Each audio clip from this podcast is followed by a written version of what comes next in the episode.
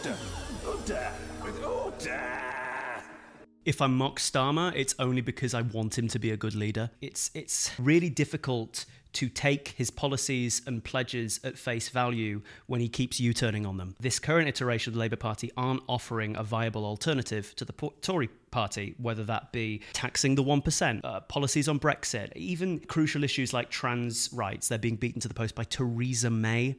Hello and welcome to Not to Get Political, the podcast where we delve into the world of politics and hope to remain unscathed. Today, joined with me on what feels like the wettest day of the year, is Pete, creator of the Non-Stick Pans. Pete, how are you? I'm great, Harry. How are you? Yeah, I'm all right. Well, weather's a bit shit. It is, yeah, it's monsoon weather. Um, I think um, our, our hair's handling it well. yeah, no, I've, I love your hair. Uh, by the you too, likewise. you. No, I feel like it's beautiful. How? Do, what do you use? What do I use for my hair? Um, oxygen, um, water, and occasionally a bit of something called souffle. Souffle. souffle. Yeah, So, not not like the egg yeah, dish. wait. So, what, what does it look like? What's it's like it's kind of like a, a paste, but Right. it, it's quite um, it's not it's not like a Oh, firm like a hold. Yeah, sort of thing. yeah. Right, okay. I like that I can talk hair with people because like no one has as good hair as mine, and I'm willing to die by that by that statement. So let's just get into what you do. How did you get into doing music? Um, I guess I've always kind of been into music. I don't come from a particularly musical family. My dad's my dad was a doctor, my mum was a dentist. Okay. but My brother was a musician, and my mum loved music. My mum sang. Um, and I kind of grew up around sort of my mum was in like this uh, jukebox cover band, Okay. and so she would sing all the golden oldies like Elton John and the Beatles. Right. And as a result of that, I kind of grew up with that music. My brother trained at the RNCM, uh, Royal Northern College of Music, and he studied choral music and the organ. So I kind of I had an eclectic kind of upbringing with all this different type of music around the house. Um, and I got into rock music, Right. um, much to the dismay of my mum. so how did you get into rock music? You know what? Weirdly, I think it, I can attribute Sonic Adventure 2 Battle for that, Okay, which is a, alright. a Sonic game Yeah. um, where they had a, a very rock theme. It's a great soundtrack. It's a Yeah, yeah. really good soundtrack. I can recommend listening to it. Um, but it took from there, and I got into the Beatles massively, and um, I kind of started writing my own stuff and recording lots of little demos and things like that. What's it like recording rock music? Because I feel like it's one of those things that when you record it, like when you listen to it, it sounds amazing, but actually like producing it and you kind of listen and you're going like, I feel really tragic or something like that. How does it? It's it tricky. It's tricky. Record, especially when you're like the demo stage, Yeah. and it's you in your little bedroom with a tiny little laptop, and you're there, sort of like hunched against, waiting for the neighbors to be quiet. Um, but it's all right. It's it was always weird for me because I sort of growing up always wanted to work with a band. And it just never happened in the way that I wanted it to. You sort of expected to meet the right people at the right time. You'd meet a drummer, you'd meet a bass player, you'd meet a really good lead guitarist. And it just never happened. And it got to the stage where it's like, well, I've got all these demos recorded and there's nothing I can do with them. I'll just do it myself. So I worked with my brother, the musician, incredible musician, and we produced my first album. And that sort of kick started my music career. So let's talk about your music. The song that really stood out to me, I was listening to it the other day, is "Man Up Man," Man Up Man, yeah. which I think was so cool. How did that come about? So Man Up Man is my sort of bouncy piano ballad about toxic masculinity. Oh, isn't that topical? Um, Yeah, moment? yeah, absolutely. Uh, but I, I was sort of sort of inspired by songs like of '60s groups like the Zombies and the Beatles and the Beach Boys. Um, and yeah, my brother helped write this incredible string arrangement at the end of the piece as well. Um, yeah. No, I really, I really liked it. I think it kind of really sort of stood out to me. Listening to, to your music, that was a song that sort of stood out to me. With, with toxic, toxic masculinity, like where do you think a lot of these issues sort of come from? And do you feel the challenges? hundred percent. Um, it's it, it's difficult to say because there's there's so much of an external influence. It's just expectations on men, what they're expected to do, how they're expected to act, how they're expected to act in relation to other men, how they're expected to act in relation to other women, um, holding things close to you, not being allowed to express feelings. When you're not allowed to express any emotion, what normally comes out is anger, and that is the one acceptable emotion for men to feel is anger for whatever reason because it's brooding and it's deep. We're allowed to be angry because it's passion, and it's just not healthy. No, definitely not. Actually, speaking of what you were just talking about just now, kind of reminds me of the whole sort of theme behind the Barbie film. Yeah. Now, obviously, I don't know if you guys have, have seen this, you are listening, but you should watch it. You did a parody of I'm Just Ken called I'm Just Kier. Yeah, I did. Yeah, yeah, Um, Where did that come from? Um, Well, um, I guess it fits in with the phonetics, doesn't it? Yeah. Um, but it was. Um, I loved that film, by the way. The Barbie movie is absolutely fantastic. It was so funny, and I figured it would just make a really good parody. No, it definitely did, and it was definitely well received. So, I mean, like with Starmer, it just feels like you don't rate him, you don't like him. That's, what- I mean, doing a parody song as a piss take, it kind of that's what gave me that impression. I think it's sort of if I mock Starmer, it's only because I want him to be a good leader. And I think it's it's really difficult to take his policies and pledges at face value when he keeps U-turning on them. And it's equally frustrating that this current iteration of the Labour Party aren't offering a viable alternative to the Tory party, whether that be taxing the 1%, whether that be uh, policies on Brexit, even even crucial issues like trans rights, they're being beaten to the post by Theresa May, and it's embarrassing. And it's like if when they say things they keep things vague. Like if they say we want to introduce AI into the world of NHS, you know, I've, I've been speaking about how AI, I think, is like a, a marketing buzzword recently. But what does that mean, including AI with the NHS? Does it mean drug research? Does it mean replacing GPs? Because it's just not clear at all. Um, yeah, So, what, what do you think Labour could do to provide a viable alternative? I think right now the country is in a really broken down, sad phase, and they could offer real change, and it would help. It would help to just actually be an opposition. And, you know, when it comes down to it, they are the only viable option. I think the best thing we can really hope for, what I'm hoping for, is a progressive alliance where they bring in proportional representation without a referendum. What do you think is the significance of music within politics? it makes it accessible. I think. I think politics and comedy makes um, in, using it in music and comedy makes it accessible and makes it understandable for a lot of people because it distills down the point. It's like it's like being the kid that points out the emperor's not wearing clothes. When you when you get the base points, people can understand it because I think there's so much dis. I I was I'm often surprised by how few people vote Yeah. compared to the general populace. And I, it's, it should be deeply concerning. I think people aren't concerned with politics, but politics is in everything. We should be concerned. We should be kept informed about what's going on. I guess there's always that thing people don't want things to get political, which is why we named the podcast not to get political. Yeah. And there's this kind of being as like kind of fence sitting, Yeah. I suppose in a way, this sort of feeling of oh, I don't, you know, I don't want to say anything too too out there. But as you said, with voter turnout, I think last election was 68, 67 percent, which is Yeah.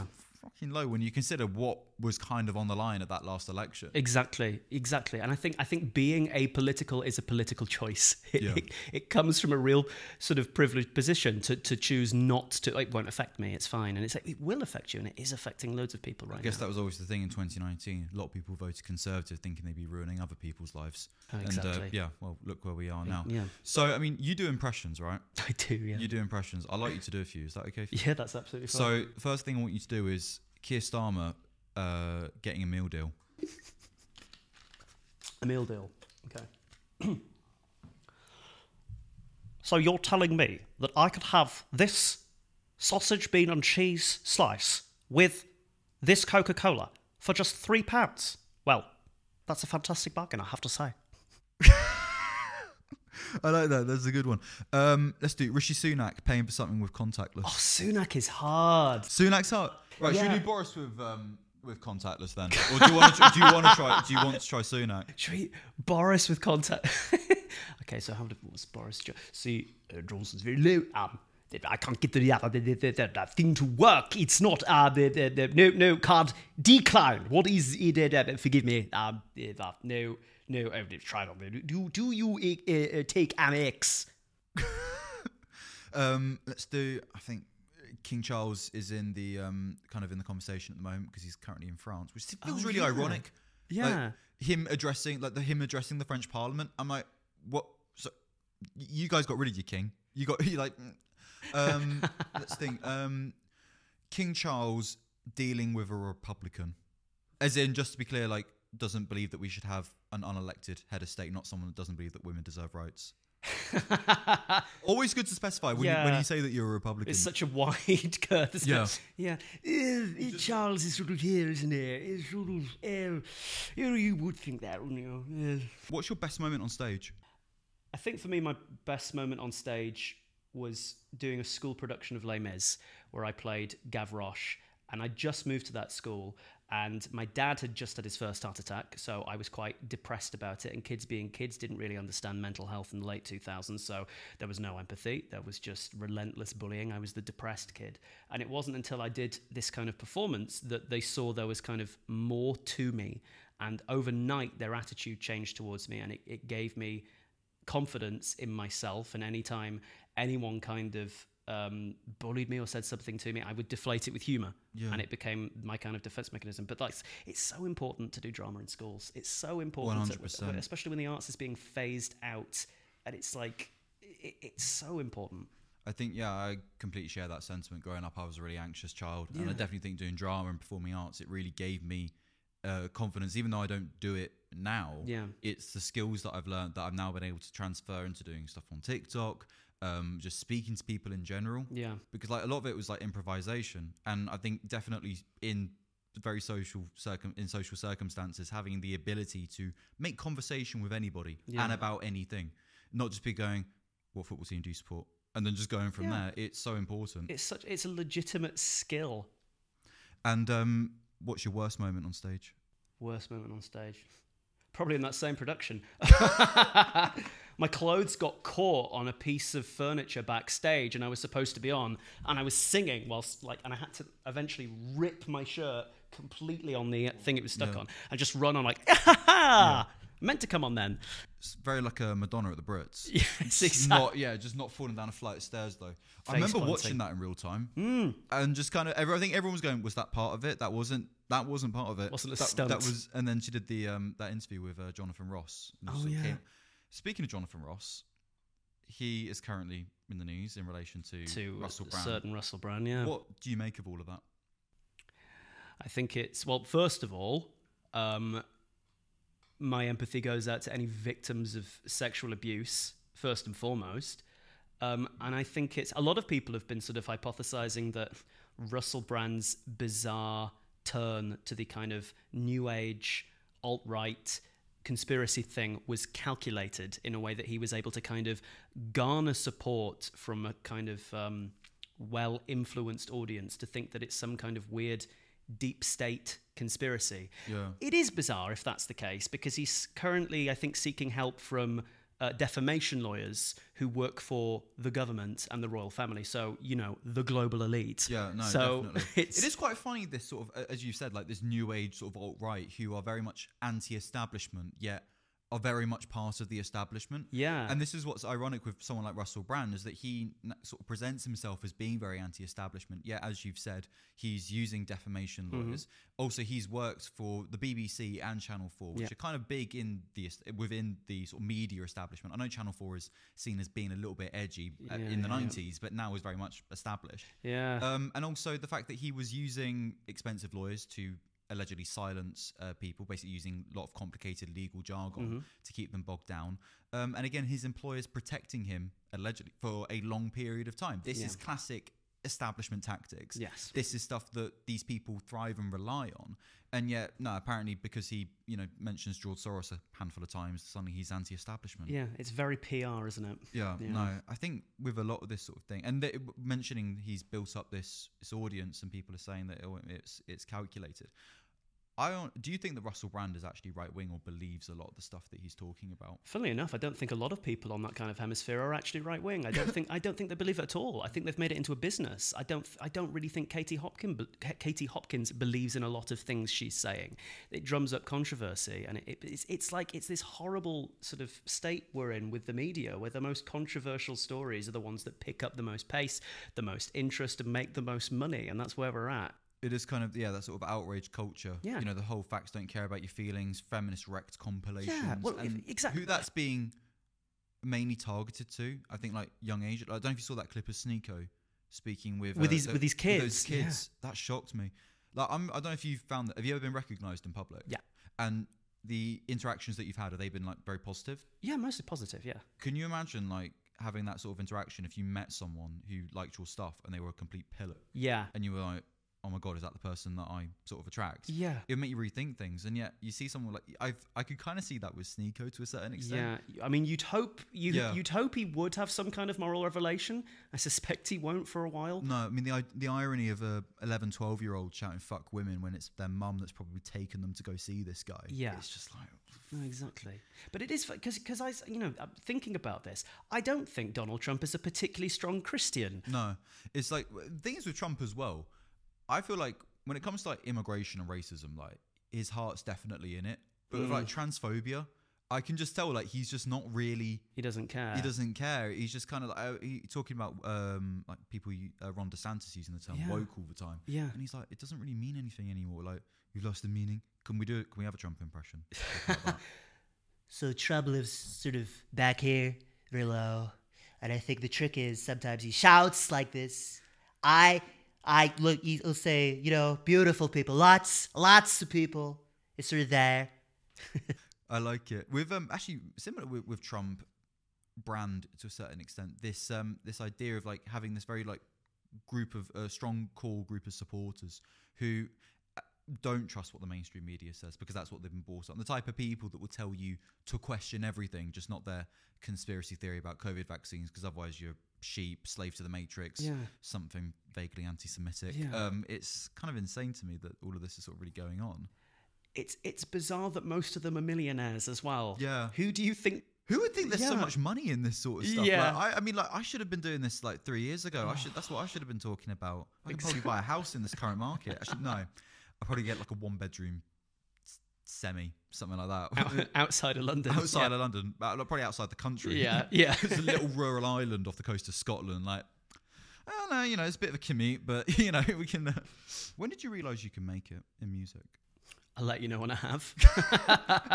I don't. Um, I don't know. I don't. I, I don't think I have. I don't. And I, and I don't think the feeling of having made it will ever happen. I think that this is something I learned. You know, being being an actor as well is that you never feel secure in the job that you have because you could always lose it. That's something the pandemic I think taught all of us as well is that no job is secure, um, and you just. I learned sort of very early on that the idea of an industry ladder doesn't exist. Like it's it's more like up and down and up and down, and you'll have periods where you don't get anything for a while. You'll have periods where you do get some things for a while. It's really nice, and then you go. I think the key is to keep the creative cogs whirring, whatever you're doing. And so, how do you keep the creative cogs whirring? Making videos, writing music, keeping as you know, uh, drawing, um, sort of writing things. Just yeah. kind of keeping as creative as possible. Exactly. So when you get called into action, like you're raring, you're ready to go. Yeah. You don't need to do like an intense pre-season. I mean, I earn that. like nothing on like the, some of the some of the video stuff. So I just like, it, it is more for my creative fulfillment than anything else. And how, when you're producing your stuff, what are people saying about it? I mean, I've seen fairly positive things, but Um, you mean in terms of like the videos or yeah, like, just like in general. in general? It's been really nice to have like to find a sort of a lovely supportive group of people, and it's been I've, I've had some lovely feedback and. Um, yeah, it's it's nice not to have that gate kept, gate kept, gate kept. Yeah. like yeah.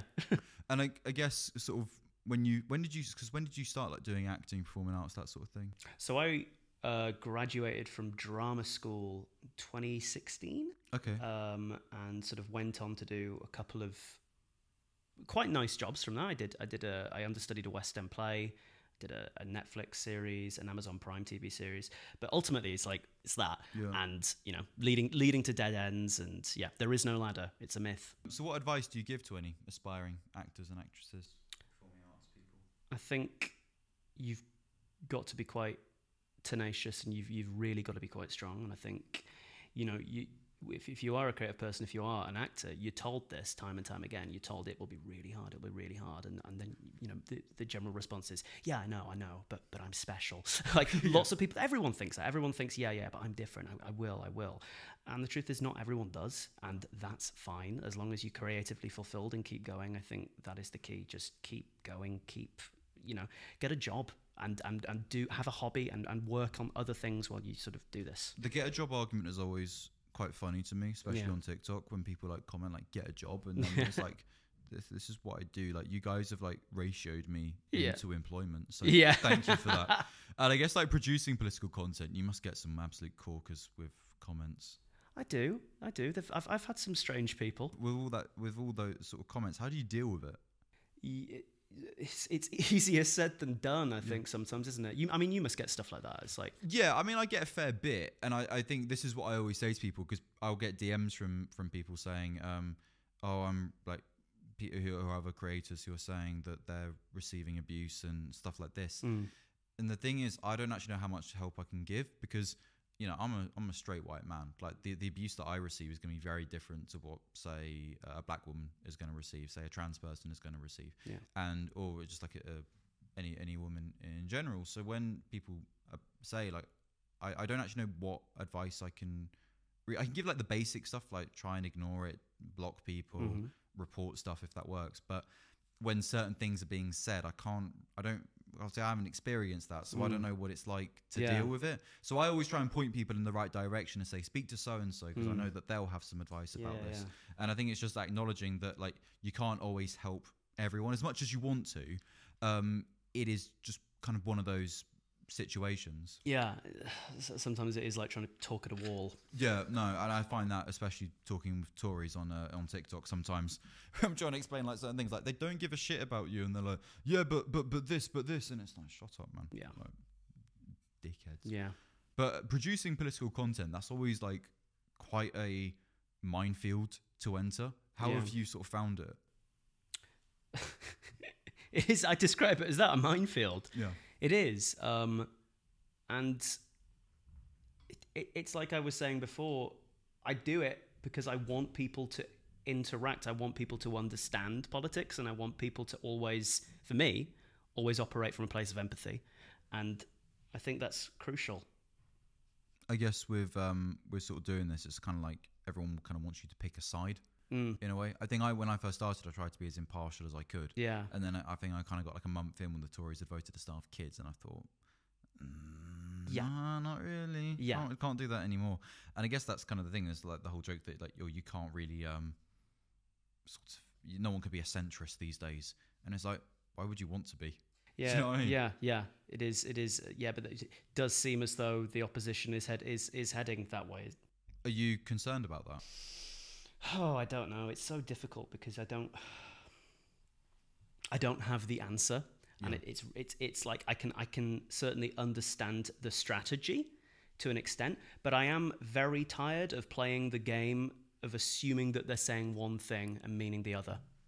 If that makes sense. I know what you mean. I guess I because I, I I voted for Keir Starmer to be leader of the Labour Party, and I think. I, I voted for him because I, I followed him quite closely during Mm. the whole Brexit saga, and I thought And he was seems- yeah, he was very vocal. Yeah, it it. seems like the right person to go there. And now it's like everything I hear him say, it feels really insincere. Mhm. Like the only thing I can tell he's really passionate about is football. He's genuinely and like, passionate and uh, even then, it's like, is he really? Like, is he genuine, genuinely there? What I don't I- know why. It's just like one of those ones. What I find so funny about that is that he clearly loves it. He loves football, but he goes into just such unnecessary detail about how he loves it. That is just, but that's just like people who like football, though. Like, Yeah, it's just like one of those things. I love football, and I'll be talking about it at certain points. My father will just look at me like, "What are you fucking on about? Like, why, why are you talking about the tilt or something like that?" He's yeah. like, "You look, sound like an absolute dickhead." Like, yeah, yeah. Or my favorite is um, "Who's that?" Like pointing at some random player, and I'm like, "Papa, that's so and so." And he's like, "Oh yeah." I introduced him to illegal streaming the other day. Uh, Did you really? What site? Oh wait, are um, you allowed to say? I'm not going to say. Um, I won't say. But like, um, I always remember like it's kind of like you know when you in, like you probably found this with your parents introducing you to music, and it's like this like fascination that you have. And you're like, oh my god, it introduced this whole new thing. It's like that was illegal streaming sites with uh, with football. We're removing that bit. Um, we're not talking about that. Got my door kicked down by the police. Or something. Crime. Yeah, yeah, I know. That would be the day. No, this day, um, if they actually turned up on your doorstep Yeah. to, uh, to deal with a crime. It's, the So de- what do it's you- a what do you deep think- state conspiracy. mate. No, no, they're, they're out to get me. Yeah. Actually, that's what I need to start. When I start talking about that, guys, you know that something dodgy is going on with me. Um, with um, what do you think is like the biggest issue in the UK at the moment? I think um, the Tory party Yeah. is the biggest issue. I think we need to get rid of them. I also think environmentalism, um, especially the recent rollback. Of Yeah, what did you make goal. of that? That was terrible. It was really terrible. But with the whole net zero thing, I, I've kind of found with, with net zero is that polling suggests that the public is in favor of net zero. Yeah. And then when the people talk about the price, it's like, well, it's an investment. Mm. So like it is expensive, but like the investment will obviously pay off over time. If your energy bills are coming down, if homes are being insulated. The thing with like the, the car industry, for example, and they were saying that they were really annoyed with, with the government. It's not because they care about the environment, right? It's just because they've invested like billions Oh, into Yeah, yeah, yeah. into uh, electric vehicle developments, and then the government's like, yeah, about that, like we won't be, we're not going to be extending it, but like it just feels so shitty. I guess it's just it's just one of those, It's awful. Yeah. Yeah. and we kind of have to suck it up. We need to. ugh, I hate sounding like a bleeding heart liberal, but it needs to be more like the French. And then Right. just stop, just stop oil, sit in the middle of the road, and like suddenly we're calling for death squads. Yeah, oh it's um, no, I love that. Talk about just stop oil. That's another one. If you talk about them, you get so much abuse from people. Really? Yeah, I did a video, and you know what I find? I don't know if you've ever found this. Like, you post a video, it doesn't really get much engagement, and then like a week or so later, a couple of days later, suddenly something like gets if it's either reposted or it picks up, and then before you know it, you've got like follically challenged men in your comments Yes. calling you a cunt. Yeah. And one of this was on like a Just Stop Oil video, to the point where I was looking at the comments like, I'm gonna get ratioed. it's Like- very that's, that is odd, isn't it, that they're pushing it out to specific. Yeah. Yeah, no, I don't, I don't know. It's just, and then you try and explain it to certain people like, who aren't involved in TikTok, and you can just kind of feel them like nodding head, going, "Get a real job." Pete, before you go, is there anything that you'd like to promote and talk about? Uh, keep an eye on my Spotify for Yes. new music on its way, new videos on its way, and as ever, thank you for supporting me. Ah, anytime. And uh, to all of you listening uh, at home or wherever you are, thank you so much for for engaging, and uh, we'll see you for the next episode.